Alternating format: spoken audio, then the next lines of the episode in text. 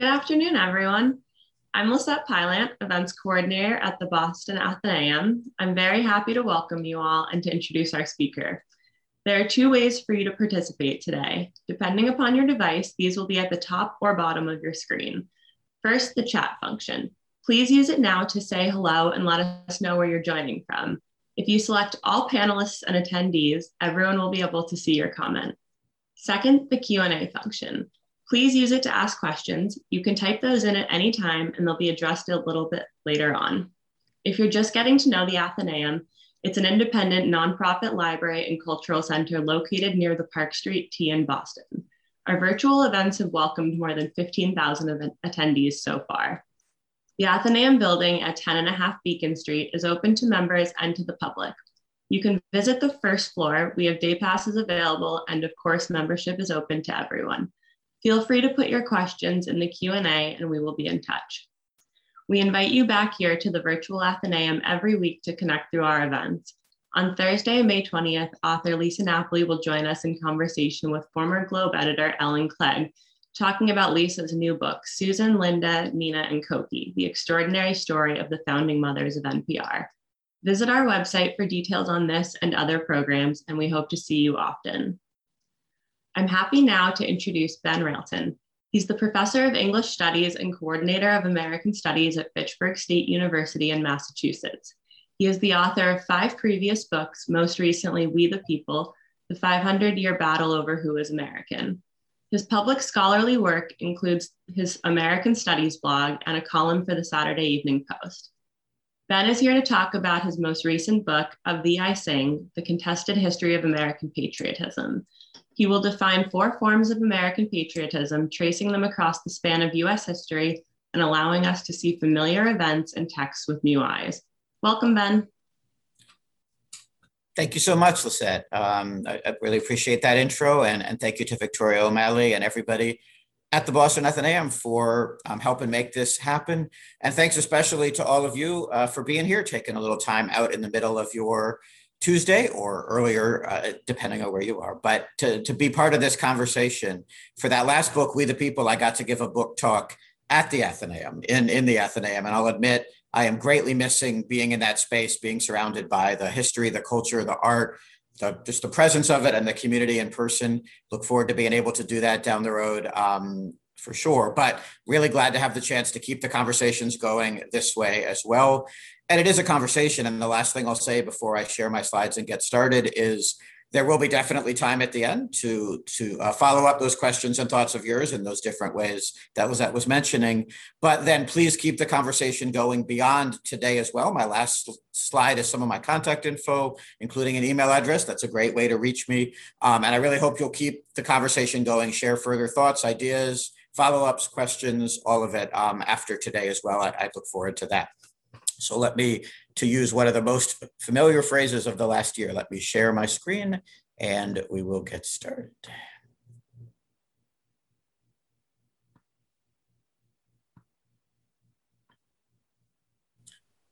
All right, so as Lisette mentioned, uh, this book talk is based on this most recent book of mine, Of Thee I Sing. Um, and as we get started, I have to apologize because the first thing I'm going to do, very briefly, I promise, is make us cast our minds back to January of this past year, um, January 2021. And in a year of consistent, constant conflicts, um, despite all of that for the whole year, I would say January might qualify as the most conflicted month, not only of this last year, but really um, one of the most conflicted months for a long time, maybe in American history. And as has so often been the case, and as is one of my starting points for this book, at the heart of those conflicts, among other things, but one key d- debate at the heart of those conflicts is the debate over patriotism, over what it means to be a patriot, over who is and is not a patriot, over this question of our allegiance, our love, our connection, our relationship to this nation and everything that is part of it. And in particular, I just want to very briefly note two quotes that are part of maybe the two most conflicted moments in that very conflicted month. Very different in type and in focus, but both very conflicted, and both with this idea of patriotism as a part of what was at their heart. And these quotes aren't the only ways to note that, but they are good examples of that. The first and most obvious such conflict is the January 6th insurrection in Washington, D.C. And this is a quote from a really great article in The Nation magazine, which followed. A, around many of those who took part in that insurrection. Um, Andrew McCormick is the, the journalist who, who uh, followed them and then wrote this, this article on, on those days' events. And in this quote in particular, uh, this is after the police had begun to fire tear gas at some of the insurrectionists. And as McCormick writes, this is not America, a woman said to a small group, her voice shaking. She was crying and hysterical. They're shooting at us.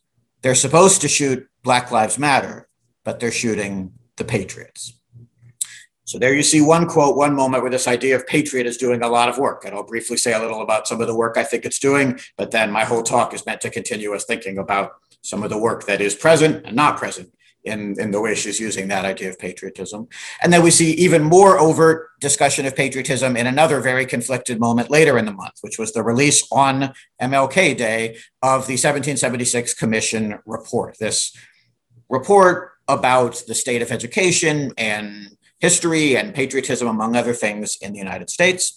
The goal of that commission, as it stated it in the report, was restoring patriotic education that teaches the truth about America. And then uh, the report's authors contrasted their work explicitly with the work happening, for example, in universities in the United States, which they called hotbeds of anti Americanism that generate in students and the culture, at the very least, disdain and at worst, outright hatred, that idea of the opposite or an opposite of patriotism for this country.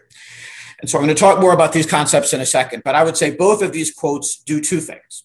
They express a very particular form of patriotism. It's the form that I define in this project as mythic patriotism, which celebrates America, but very specific visions of America, exclusionary ones, I argue, ones that leave out as much as they include.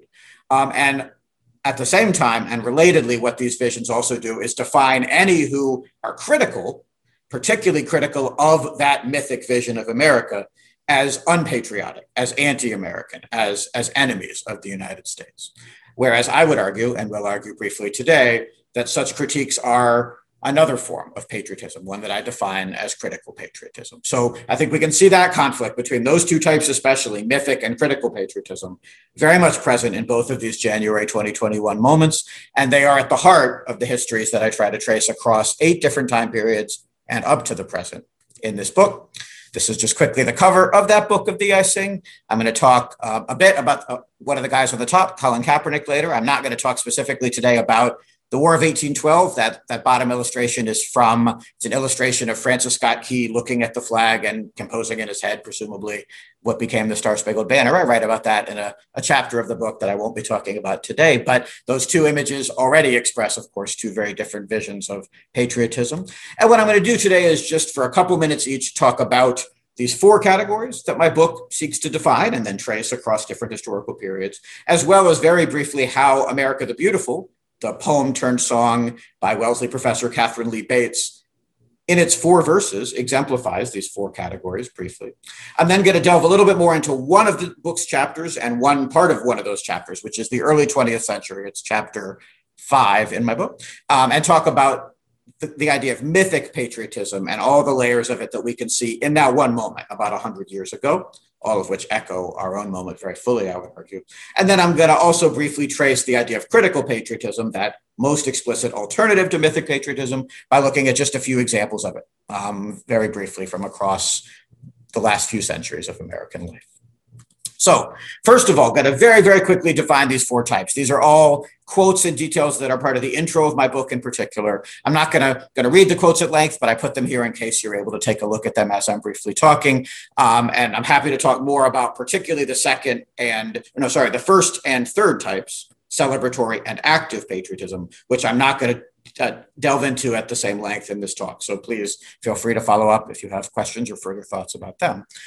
By celebratory patriotism, I really mean, I think, what is the most familiar version, the version of patriotism in the United States, which is defined by taking part in shared rituals that express love, affection, connection, loyalty, allegiance, etc., to that nation, to the United States of America, taking part in the singing of the national anthem, in the Pledge of Allegiance, in various forms of expression of a kind of celebration of the nation and our participation in that celebration, our shared collective celebrations. That most familiar type, I think, is, is, is certainly one that's worth continuing to engage. And it's this idea of celebratory patriotism as I define it. And I want to be really clear, quickly, but I hope clear, that I don't see this type as necessarily problematic or a bad thing. Certainly not a bad thing necessarily. I have, I know there are scholars or voices who would and I, I, understand and, and, and it's important to engage with those critiques just of, of patriotism at all. But I think there can be real collective value in these shared celebrations, in, in bringing us together and bringing those members of a nation, of a community together to take part in these celebratory patriotic expressions. Very often, I think they turn into the second category, the much more exclusionary category, and I'll get to that in a second. But they don't have to. There's no reason why celebratory patriotism can't be shared, can't really be collective. And if it can be, then I think it has a value in defining a community and allowing that community to feel connected and to feel that sense of shared pride in, in our shared identity and community. And the first verse of Katharine Lee Bates's America the Beautiful offers one quick example of, of what I would call that sort of shared celebratory patriotism. Um, I'm not going to talk at length about America the Beautiful. I do in the intro of the book. It's really interesting how Katharine Lee Bates, this Wellesley English professor, composes it as part of a cross country train trip in 1893. She visits the uh, World's Columbian Exposition in Chicago. She sees a lot of the country, ends up in Colorado where she's teaching for the summer, um, and in particular ascends Pikes Peak, that really beautiful spot in Colorado, and sort of completes composing um, this, this poem that becomes uh, the song, America the Beautiful, during that process and culminating in that Pikes Peak hike. And so the first verse, its celebratory patriotism, really expresses that vision of beauty, of a nation's beauty that the title of the song suggests, including this idea of, of what that beauty is exemplified by purple mountain majesties above the fruited plain et cetera. Some of the quotes we're all familiar with. That's the verse that is the most frequently performed both for reasons of of uh, time but also i would argue because it is the most easily shared. It is the most clearly sort of collectively celebratory of, of the beauties of this nation now it does leave out explicitly leave out Native American communities. That verse and, and the song as a whole, and I'll get to that more in a second. Pikes Peak, for example, had not that long before 1893 been taken from um, indigenous communities in Colorado. And so, even in that celebratory patriotism, there is a form of exclusion. But celebrations of, uh, of our collective beauties are something that, that can generally be shared, an expression of a celebratory, celebratory patriotism that can truly be collective. However, far too often, celebratory patriotism turns into the second type, what I've already started to talk a little bit about with those January quotes mythic patriotism. And by mythic patriotism, I mean two, two levels of a form of patriotism that excludes, that creates and depends on a particular myth, a particular set of myths about American history, American identity, and idealized vision of a very particular United States. And in doing, features two forms of exclusion at the same time. One of which is excluding various communities and histories from that mythic vision, um, uh, leaving them out of the story in various ways in order to create that mythic vision. And then the other, just as, as present and, and concurrent exclusion, is again leaving out explicitly any who don't agree with that mythic vision, who critique it or in one way or another challenge it. They are defined um, in this vision of mythic patriotism as unpatriotic, un American, explicitly opposed to patriotism and to the United States itself.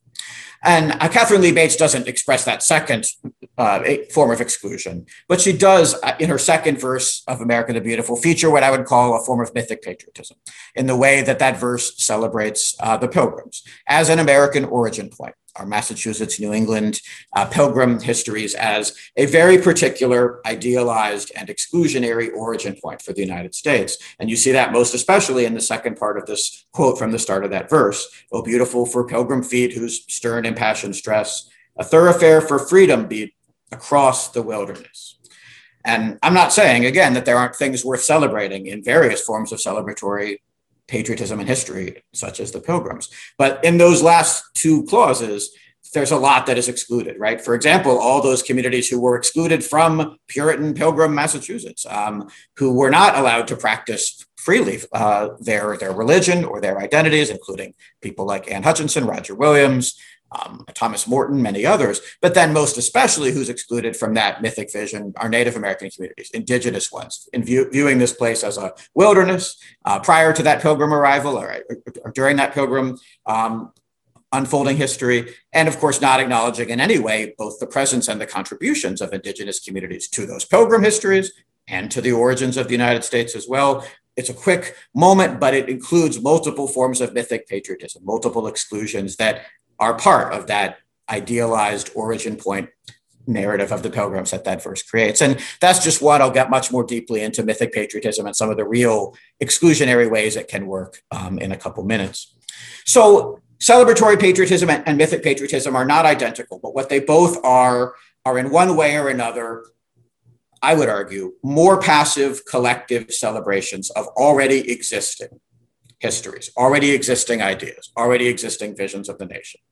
So part of my goal in this project is not to say again that those are always fundamentally problematic or wrong. I certainly don't believe that about celebratory patriotism, but to suggest also that there are alternatives. There are other ways to define patriotism, other ways to think about this concept and to trace it across our history. And those are my third and fourth categories, active and critical. And I'm going to get more fully into critical in a few. Active, I'm just briefly touching on here. And both of these categories, as I say in the middle of this slide, besides being, again, just alternatives, express more active possibilities, possibilities where in the present, Americans can, in one way or another, take action that helps move the nation forward towards something different rather than simply celebrates an existing identity or set of histories. So, active patriotism, by that I mean, as it says here, action in service of and very often sacrifice for this vision of the nation. And I would argue not just a past vision, but an ongoing present and future vision as well. Um, and there's a great example of that active patriotism, an expression of it in the third verse of America the Beautiful, where Katharine Lee Bates turns her attention to the Civil War and specifically Union soldiers and, and perhaps especially the Union dead those who gave their lives for the Union cause. And she, she writes of them, Oh, beautiful for heroes who proved in liberating strife that more than self, their country loved.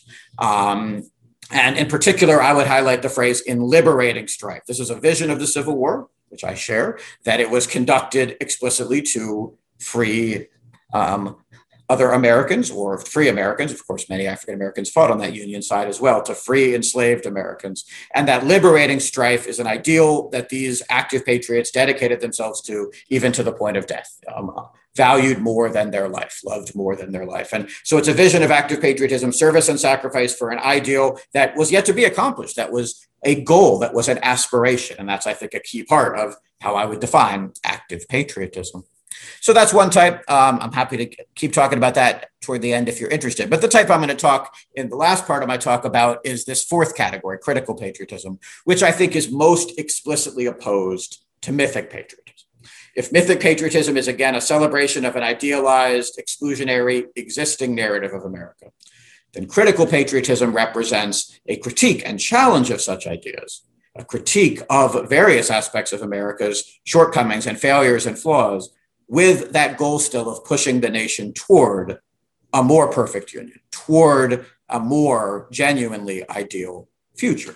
Um, uh, you can see an expression of this in part, for example, in Howard Zinn's famous quote that uh, possibly paraphrasing or quoting someone like Jefferson, although I've never seen that verified. So Zinn is the one who I know said it, that dissent is the highest form of patriotism. But I would go further. It's not just dissent itself, although, yes, there's real patriotic value in that. But again, it's dissent in service of pushing the nation closer to its ideals. That I really want to define as the two steps of this critical patriotism the critique and in service of pushing the nation forward.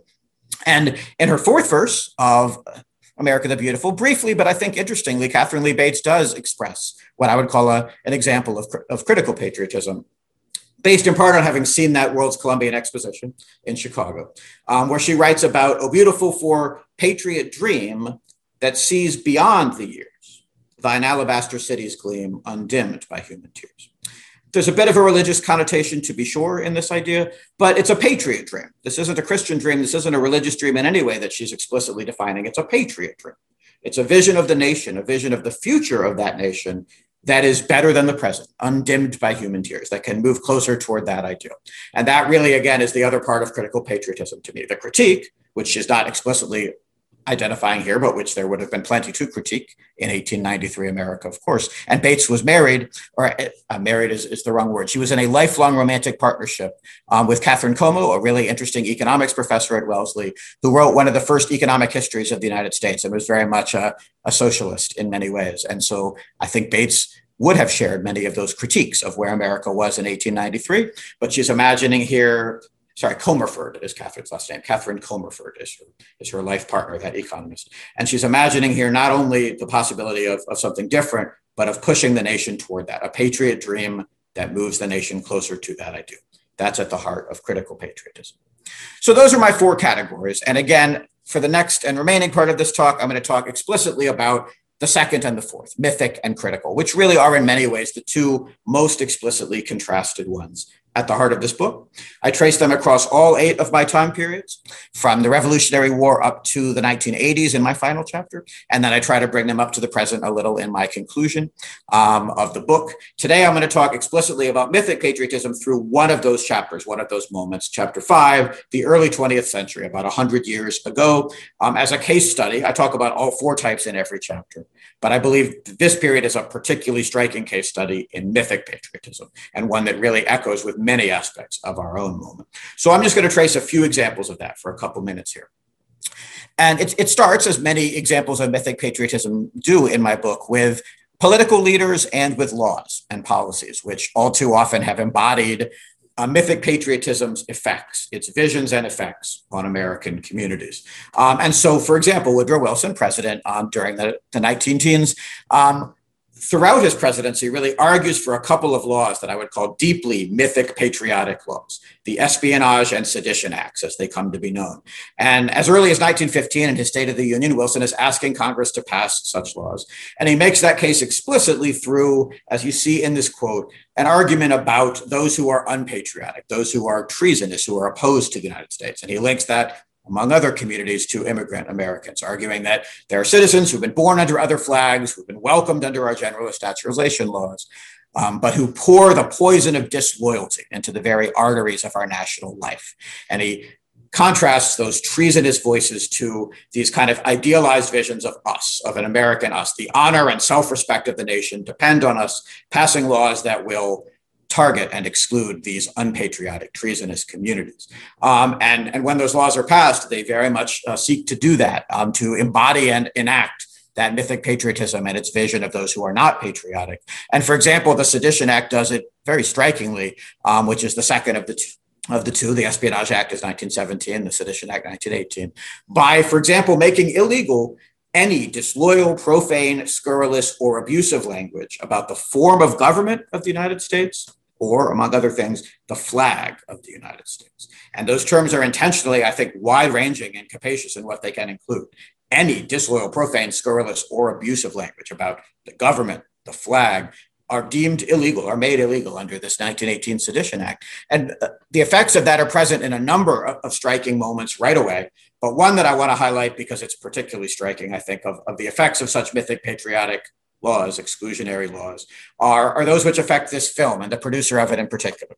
A 1917 silent film called The Spirit of 76. This is a silent film about the Revolutionary War. Um, and it's produced, among other producers, but mainly produced by a Jewish American immigrant, um, uh, originally from Germany, named Robert Goldstein. And because it's a film about the Revolutionary War, as you might expect, it critiques the British. It depicts the British as the enemies of the colonists, the revolutionaries, the new United States. But in this era, during World War I, after the Sedition Act, uh, Britain was the US's ally. And so, under the Sedition Act, Goldstein is charged with sedition for producing this silent film about the Revolutionary War. And he is convicted of sedition and sentenced to 10 years in prison for producing this movie. And at his sentencing, his judge, Benjamin Bledsoe, as you see here, says to him, Count yourself lucky that you didn't commit treason in a country lacking America's right to a trial by jury. You'd already be dead. So, this idea that it is treasonous to have offered this different vision, in this case, not even of the US, but of one of its allies in this moment, um, that it, it, rises to the level of sedition and treason and, and, is punishable under this law. So you can see they're not just a mythic patriotic vision of a celebration that cannot be challenged on multiple levels, but of the effects of it on cultural figures, on cultural works, on, on many different layers of a society. And I trace a few different ones in the chapter. But there are other layers to mythic patriotism in this era as well. So just to touch on a couple others briefly. One of them is the vision of labor and the labor movement as also unpatriotic, needing to be excluded, representing a threat to the United States. And that's expressed particularly clearly by this guy, Bishop William Quayle, um, a, a, Methodist bishop in Baltimore who delivers a speech at a Baltimore church in February 1920. Uh, he had become pretty well known during World War I and remained so into the 20s. And in this speech, he makes the case that organized labor threatens the very existence of our Republican form of government, that it is a challenge against all we have and are in government, but he really means in this nation. And as such, it is our duty as American citizens to crush this foe, to crush the labor movement. And that if we don't, it will banish political liberty from the land. And one thing I found really consistently in expressions of mythic patriotism and their exclusion of others is that they enact what they pretend to critique.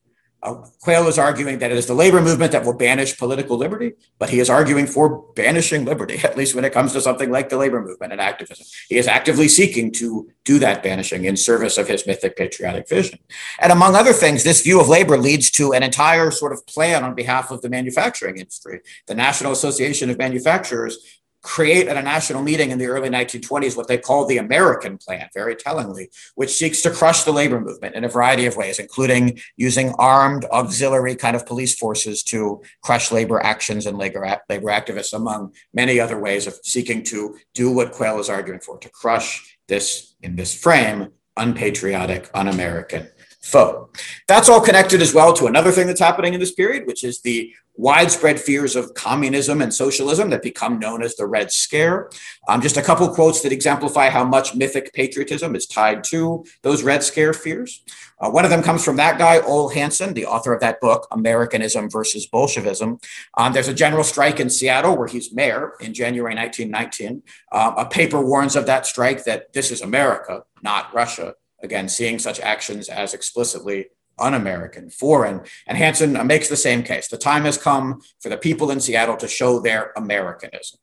Um, and again, he makes that extended case in this book that Americanism explicitly is contrasted not only with a foreign nation like the Soviet Union, but with these ideas, with these activisms, these actions with these American communities, like those who are protesting um, and those who are on strike. And the president makes the same basic case. Later that year, in September 1919, there's a police strike in Boston, very prominently, and Wilson calls that a crime against civilization.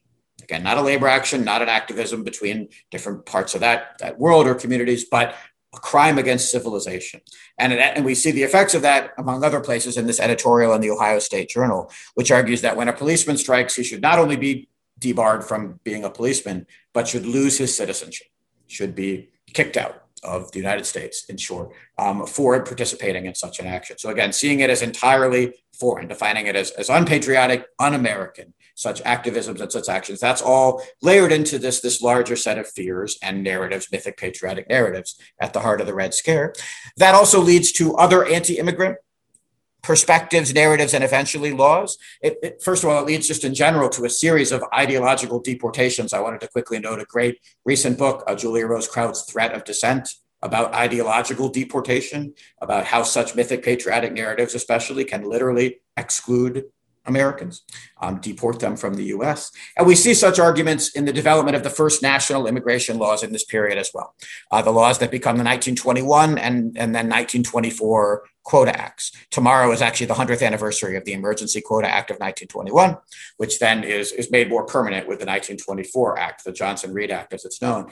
And in one such uh, speech on the Senate floor in support of that 1924 law by uh, South Carolina Senator Ellison Durant Smith, we see this mythic patriotic vision and the way it becomes part of that narrative. Um, he's making the case for why the time has arrived when we should pass such exclusionary, discriminatory anti immigration laws and he says, Thank God we have in America perhaps the largest percentage of any country in the world of the pure, unadulterated Anglo Saxon stock. And it is for the preservation of that splendid stock that has characterized us. That identity, that American identity that he is explicitly defining as that particular white supremacist, Anglo Saxon ideal. Um, and he then links that later in the speech explicitly to such ideas as America's progress, the genius of our government, the realization of the dream of those who wrote the Constitution. They are all caught up, all those ideals, all those mythic patriotic visions of American history are caught up in this vision of, of what we are and what we are not of culture and identity and that white supremacist narrative. So that's really at the heart of the development and passage of those immigration laws and policies in this period.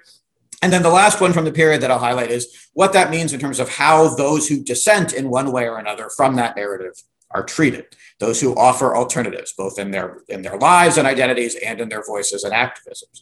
So the two communities I'm just quickly noting here are African American World War I soldiers and the suffrage activists who, among other things, take part in the Silent Sentinel action in Washington, D.C. Um, African American soldiers, just in their very identities, represent, I would argue, a, an alternative to something like uh, those exclusionary white supremacist narratives of American patriotism and identity. And there's no, it's no coincidence that the year-long series of massacres that come to be known as the Red Summer of 1919, it's not just the summer, it's really February to October, very often start with lynchings or attacks on African American soldiers, very often in uniform, coming back from the war, um, because they represent that alternative. Um, and they are attacked and targeted by this year long orgy of, of, of, violence, racial terrorism, and violence. And in their own way, the Silent Sentinels are, are attacked too. Again, they are suffrage protesters who begin this silent protest first outside the White House and then in Lafayette Square in Washington in 1917. And they continue it for a couple years up until the, the ratification of the uh, uh, 19th Amendment. But throughout that period, they are targeted by official violence, the Silent Sentinels, um, are repeatedly arrested and targeted for violence, most especially during one night that comes to be known as the, the Night of Terror, when a group of those silent sentinel protesters who have been arrested and taken to the brutal Occoquan workhouse prison in Virginia are terrorized, beaten and terrorized for an entire night through by a group of police officers um, in uh, November 1917. So these challenges are, are targeted explicitly with violence, both rhetorical and actual, because they do represent, I would argue, these alternatives to to those mythic patriotic exclusionary visions, but they don't stop. And this is a transition to my last section as well. Those critical patriotic voices and communities don't, they persist despite those attacks. Um, and we see that with African American soldiers and their allies, such as in this really striking and powerful W.E.B. Du Bois um, editorial for his uh, Crisis magazine that he uh, founds and edits for the NAACP just a couple years before this. In May 1919, he writes this editorial, Returning Soldiers about that community's critical patriotism going forward in America. We return from fighting, we return fighting, fighting for this different America. And then uh, one example of the Silent Sentinels um, continued activism and critical patriotism is Alice Paul, pictured here, one of the leaders of that group, one of those who was imprisoned and beaten that night and imprisoned multiple times. And during one of her imprisonments, she goes on a hunger strike another expression of her active and critical patriotism. And a doctor uh, writing up a report about her when asked if there's any way to get her to stop writes, She has a spirit like Joan of Arc, and it is useless to try to change it. She will die, but she will never give up. So again, that wedding of active and critical patriotism in service of that cause, and of course, that cause is is achieved by that community um, uh, with the, the passage of that amendment and the gaining of the right to vote. So an era that really defines multiple layers of mythic patriotism, I think all of which in one way or another we can continue to see echoed in our own moment, but also, as with any American time period, alternatives, visions of critical patriotism, among other categories, present at the same time and offering very different possibilities for how we think about patriotism and America. And then just briefly, I'm going to turn to a couple other examples of that um, for my last couple minutes here. Very, very quickly. There's more to say about all of these. They, they're from multiple chapters of the book, and I'm just very quickly touching on a couple each from the 19th, 20th, and 21st centuries. From the 19th, I'm going to highlight just one text, one voice from these two really, really striking and important 19th century Americans William Apess, the Native American preacher, orator, author, activist, and Frederick Douglass, the fugitive slave turned abolitionist and African American civil rights activist, orator, author, uh, leader.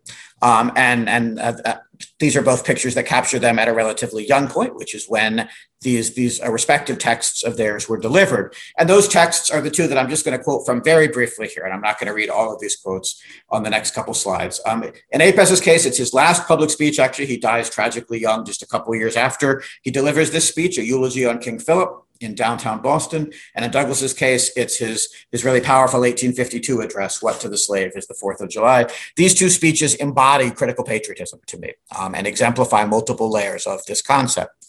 Um, Apess's eulogy, just even the existence of it, I would call critical patriotism. In 1836, at the heart of kind of ongoing celebrations of the revolutionary legacy and revolutionary figures and histories in Boston at the Odeon Theater, one of the most prominent theaters in the city that would also host people like Ralph Waldo Emerson and, and Thoreau, among others.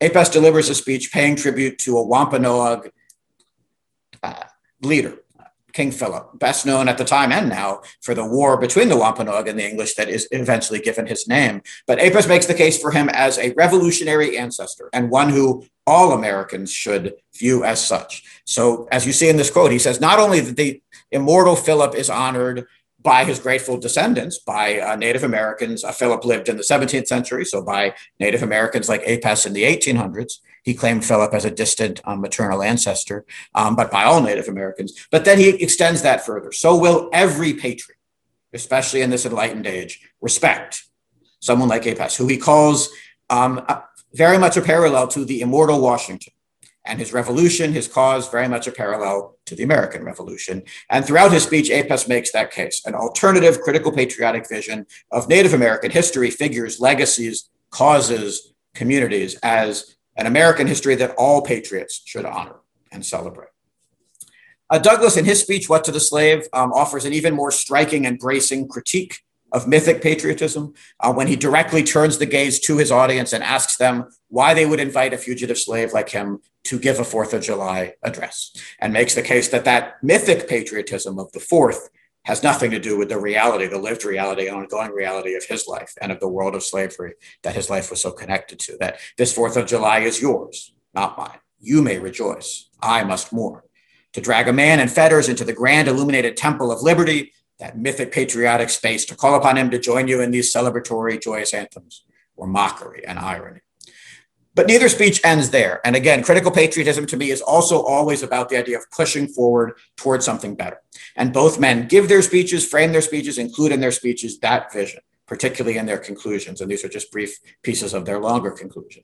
In Apess's case, he explicitly turns to his audience as well and makes the case for moving toward a future that can be more shared, more collective, where peace and righteousness can be written on all of our hearts and hands. That collective hour is really important there. This is not about Wampanoag or Anglo. This is about a shared American future that Apess hopes he and his audience can move toward, in part by engaging these histories, as he's tried to do throughout the speech. Douglass makes the same case um, in many ways in his conclusion that he is not discouraged, that he, do, he does not despair, he has hope still.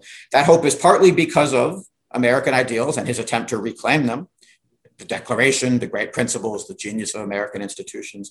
But it is also precisely because he argues if we can do this work of engagement, of critique, of recognizing the darkness, the dark picture, then we can move toward that light. We can move toward that possible better future, that more ideal collective union.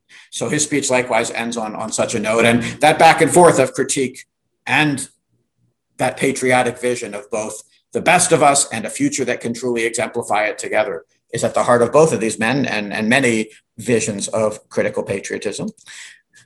Uh, bringing that up briefly to the 20th century, two more figures I'll just very briefly quote um, uh, the poet Langston Hughes, principally poet, and the, the author, essayist, novelist, activist um, James Baldwin.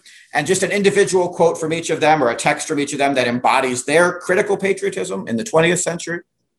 Hughes, perhaps his most critical patriotic poem, is one of my favorite American poems, Let America Be America Again. The title of it, unfortunately, echoes a very, very different recent phrase, but Hughes is making a, a profoundly different case. In this poem, he acknowledges the kind of mythic patriotic, mythic patriotic ideals of the nation, the dream it used to be, but he challenges those ideals with this parenthetical voice of an African American speaker. America never was America to me. There's never been equality for me in this homeland of the free. But then the poem itself moves toward that critical patriotic hope of a future, of possibility, if we do this work and move forward together. Oh, yes, I say it plain America never was America to me. And yet I swear this oath America will be. Um, so again, both in the body and in the conclusion, an embodiment of these two forms, these two layers to critical patriotism, the critique of the myths but then the push for the true ideals. And I don't, I don't know of any quote that better expresses critical patriotism in one line than does James Baldwin's from his um, title essay of his collection on Notes on a Native Son from 1955, where he writes, I love America more than any other country in the world. And exactly for this reason, I insist on the right to criticize her perpetually. And my favorite part of that quote, which is the epigraph for my book, is exactly for this reason. At the heart of this critical patriotism is the fact that these two things are linked the love and the criticism. They're not just two parts, they are inextricably interconnected, exactly for this reason.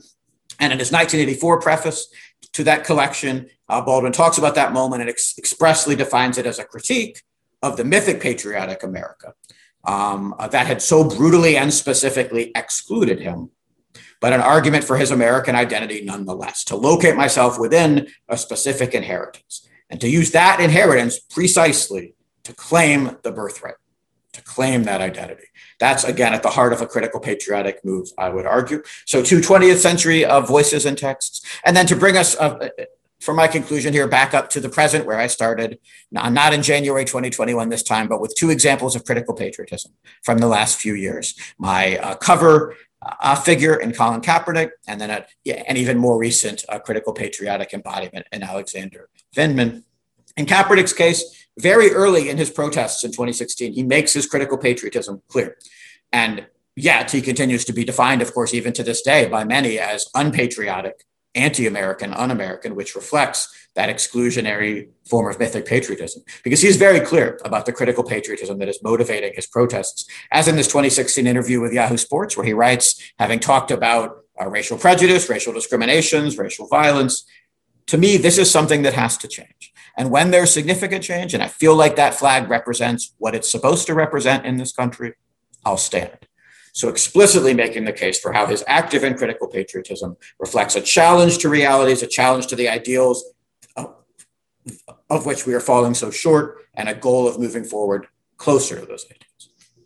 And then, one other embodiment of critical patriotism I'll end with here is Alexander Vindman, the uh, longtime Army officer and National Security Council member who uh, was a whistleblower on the uh, President Trump um, phone call to the president of the Ukraine, and who thus became part of the, the testimonies and trials for the first Trump impeachment in late 2019 and early 2020.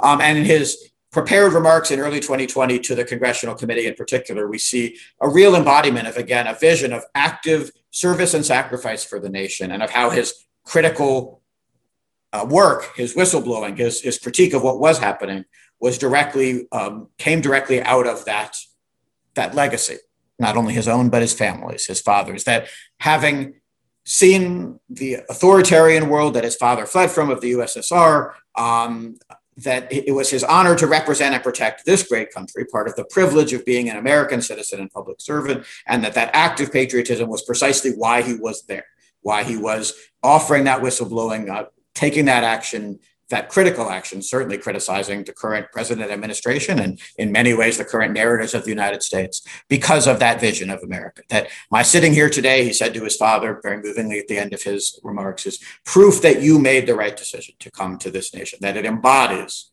that nation and the ideals that had brought them there and that he had continued to try to serve and fight for across his career.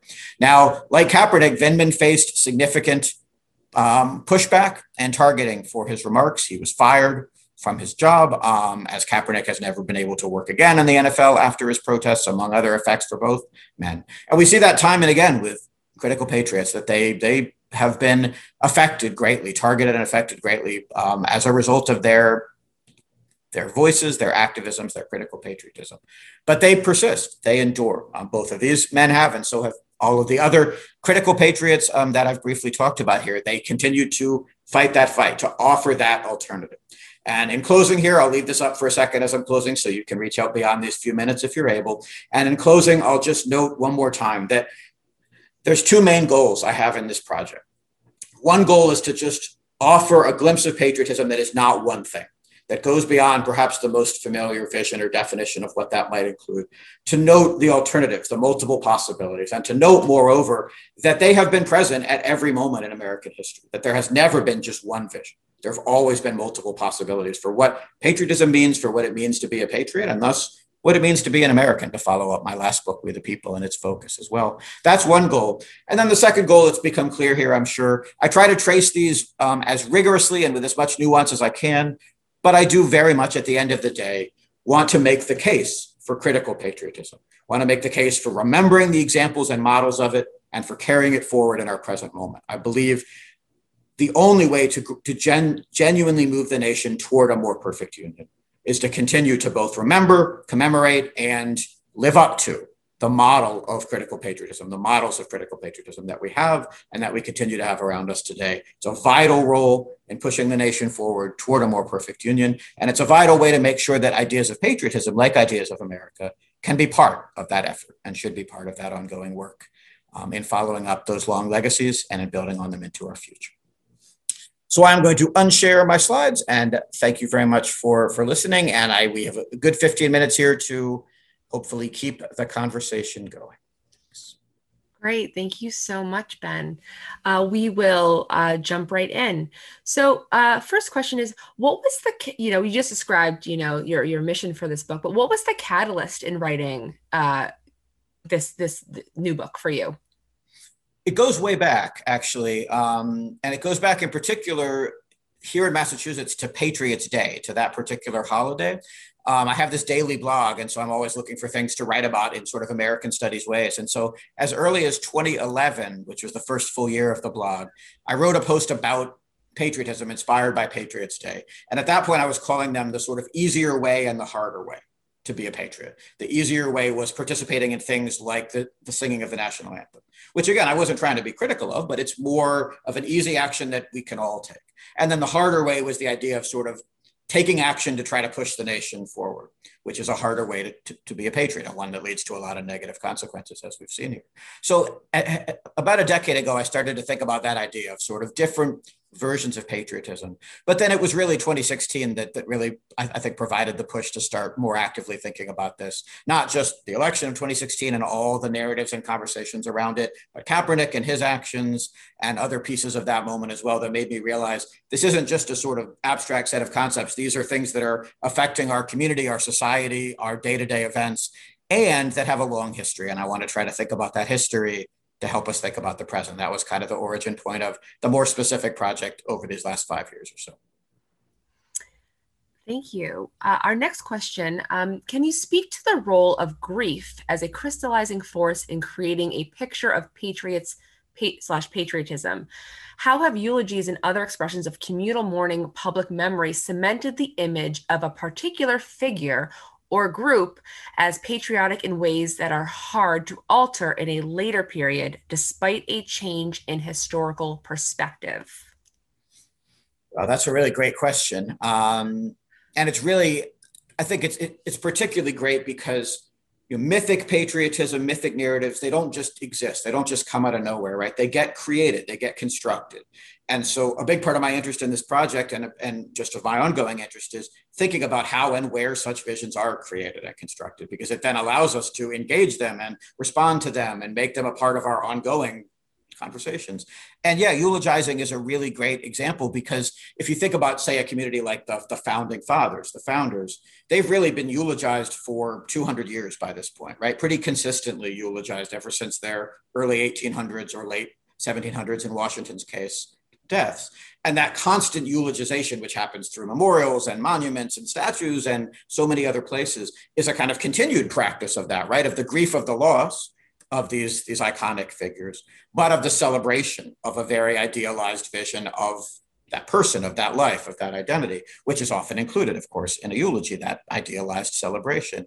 And so I think if we think about that, not only just literally as happening at particular moments, which it certainly does, and some of those first ones were happening for revolutionary figures in the same time Apess offered his very, very different eulogy on King Philip, um, I think very purposefully calling it that for that reason. Philip was long dead by that time. Um, so there's particular moments like the, the eulogizing of revolutionary figures in that early Republic period. But I think even just to think about that as a broader mode of mythic patriotism, right? Of these eulogies for a particular past that, that, that should be celebrated in that narrative, commemorated, but not really critiqued. Can't really be seen with nuance exactly, at least in the in the traditional model of that genre of the eulogy. Uh, but then there's alternatives. And I think Apess is, a great example. He tries to be pretty nuanced about Philip um, in that long speech, but at the same time, I'm making the case for why we should remember and why he's a part of our history. So the eulogy, I think, can be more nuanced, but the traditional model is very celebratory. Grief wedded to idealized celebration of what has been lost. And I think that's a good narrative for a lot of mythic patriotism, not just in those moments of eulogy, but as, as it has worked overall. Does critical patriotism pose any threats to the nation and our sense of ourselves as Americans? I mean, I I think it's always worth worth thinking about the best and worst versions of different concepts and different different perspectives and expressions. And so I would say that it is possible, for example, to offer critical patriotism that still defines an us and a them. And I think us versus them narratives have been at the heart of what I've been trying to challenge in my work for at least the last few projects and, and really the whole of my career. And so it's certainly possible to offer a critical lens and a critical patriotic lens that still defines them, that still defines enemies. And I'll admit that at times I'm sure I'm guilty of this as well, such as when I look at, at those who took part in the January 6th insurrection. It's hard for me not to see them as a them that is opposed to me and, and, and whatever we I would want to be part of. But I think ultimately that impulse, while it may have various ways it needs to play out or be debated, can't be at the heart of critical patriotism. The heart of critical patriotism has to be saying, how do we take our critiques, apply them to whatever histories, concepts, um, et cetera, and think about a future that we can share, a future that can be genuinely collective and communal. So I think absolutely critical patriotism can still fall into us versus them sort of separations and attacks, which still are divisive. Um, and even if they may say create an us that I feel more sympathetic to, that's ultimately divisive nonetheless. So I think the goal has to remain then the critique wedded to the vision of a, of a future that is shared, that is collective, at least among those who can be part of it, right? There are going to be, why it gets complicated, there are going to be viewpoints where it would be impossible uh, neo Nazis are an example, right? It would be impossible for me to imagine a future United States where that viewpoint is equally a part of our collective conversations because it is intentionally destructive of others, right? But moving toward a future that, that we can as a whole share is still the goal. It has to be the goal. And so I think that version of critical patriotism is, is healthy and necessary.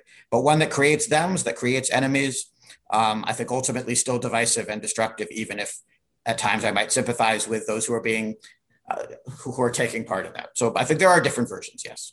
Mm-hmm. Did you, uh, when writing the book, did you find yourself encountering any kind of challenges? Sure. Um, I mean, the biggest challenge in this case, well, two. One of them was that I didn't. Uh, I mainly worked on this in a time where I didn't have access to archives. I wasn't traveling. I wasn't going anywhere. So a lot of this was based on, on a work that's digitized in one way or another. And, and that's why, for example, uh, at the end of the book, I have this long, like further reading section. And all of those are voices, they're mainly scholarly voices that everybody should read because they've been able to dive much deeper into things like the archives uh, than I have. And that's partly just by the design of the book. It's multi part in every chapter. I'm looking at a lot of different things briefly. And so there's a much greater archival history out there that people need, of course, to keep learning about and encountering. And I wasn't able to do that in part for this year and a half of work and also just didn't, you know, chose not to make that a central focus. So that's one thing is that this is not archival. This is about using multiple voices and texts, uh, many of which or most of which were, were digitized and that I could access in that way. And then the other thing that I'll say as a challenge, I guess, is again, trying, and I think I succeeded, I hope I succeeded, trying to do justice to even the most exclusionary mythic patriotic voices that I that I don't have any personal sympathy for. So the Confederacy is an example. In my Civil War chapter, I write about how the Confederacy used mythic patriotism about American history to make the case for the Confederacy, to make the case for their identity. I, I grew up in Virginia. I have a, lo- a long time antipathy to the Confederate States of America. But I tried in that part of that chapter to do real justice to their arguments, to their ideas, to how they were trying to use that mythic patriotism to make their case. And I think that's important, maybe especially if we're going to ultimately challenge or, or, or disagree entirely with a perspective to, to try to sort of do justice to its own narratives um, as we then challenge it as well. So that was another uh, challenge that I encountered, but one that I, I hope I was able to overcome. I, I certainly tried to. So very open-ended question because who can who can really say? But where do we go next as a you know as a nation as a country? How do we find that common ground that we so you know at the heart of it we talk about love, love of our country, uh, inclusivity. How do we how do we move forward in such a decisive you know divisive? Yeah. Um, and if I if I had an answer, then I guess I, I would uh, market it and, and, get wealthy on marketing. but obviously, I don't. But what I will say, one goal of of all of my work, and it kind of goes back to what I was saying about not just creating an us versus them, or not just sort of reinforcing divisive narratives, is I believe the figures I highlight who are critical patriotic voices and figures, for example, are ones that we can all celebrate, that we should all celebrate, that we should raise statues to, right? That we should commemorate. Um, that they are embodiments of the best of our identities. William Apess is a great example. I challenge anyone to read him and not find him inspiring and moving and powerful and an embodiment of American ideals, just an embodiment of who we are. And I'll say sometimes it's pronounced Apesh. I go Apess, I've heard both. Um, but in any case, just that's one thing I would say that as we move forward, there are histories and figures and stories that we can commemorate and remember and add to the conversation that, that make us so much more in the present, so much more reflective of our diversity, of our shared, truly shared histories. Um, it's not just about, say, tearing down or critiquing uh, failures or, or the mythic patriotic version. I think there's work to be done there. But the most important work is adding, it's additive work, it's the collective work of better remembering the best of us and I think again, outside of like pure, you know, neo-Nazi or pure racist perspectives, the vast majority of us can and will be able to celebrate the William Apesses of our history and to raise statues to them and to make them key embodiments of who we are. And if we could do that kind of thing, for example, that's not the only kind of work, of course, there's lots of work to be done, but that kind of work can fundamentally make the way we tell our, our stories, the way we remember our histories, inclusive, diverse, shared, without being just divisive or critical. It's about adding these inspiring, emblematic Americans that I think very often, for example, have been critical patriotic voices.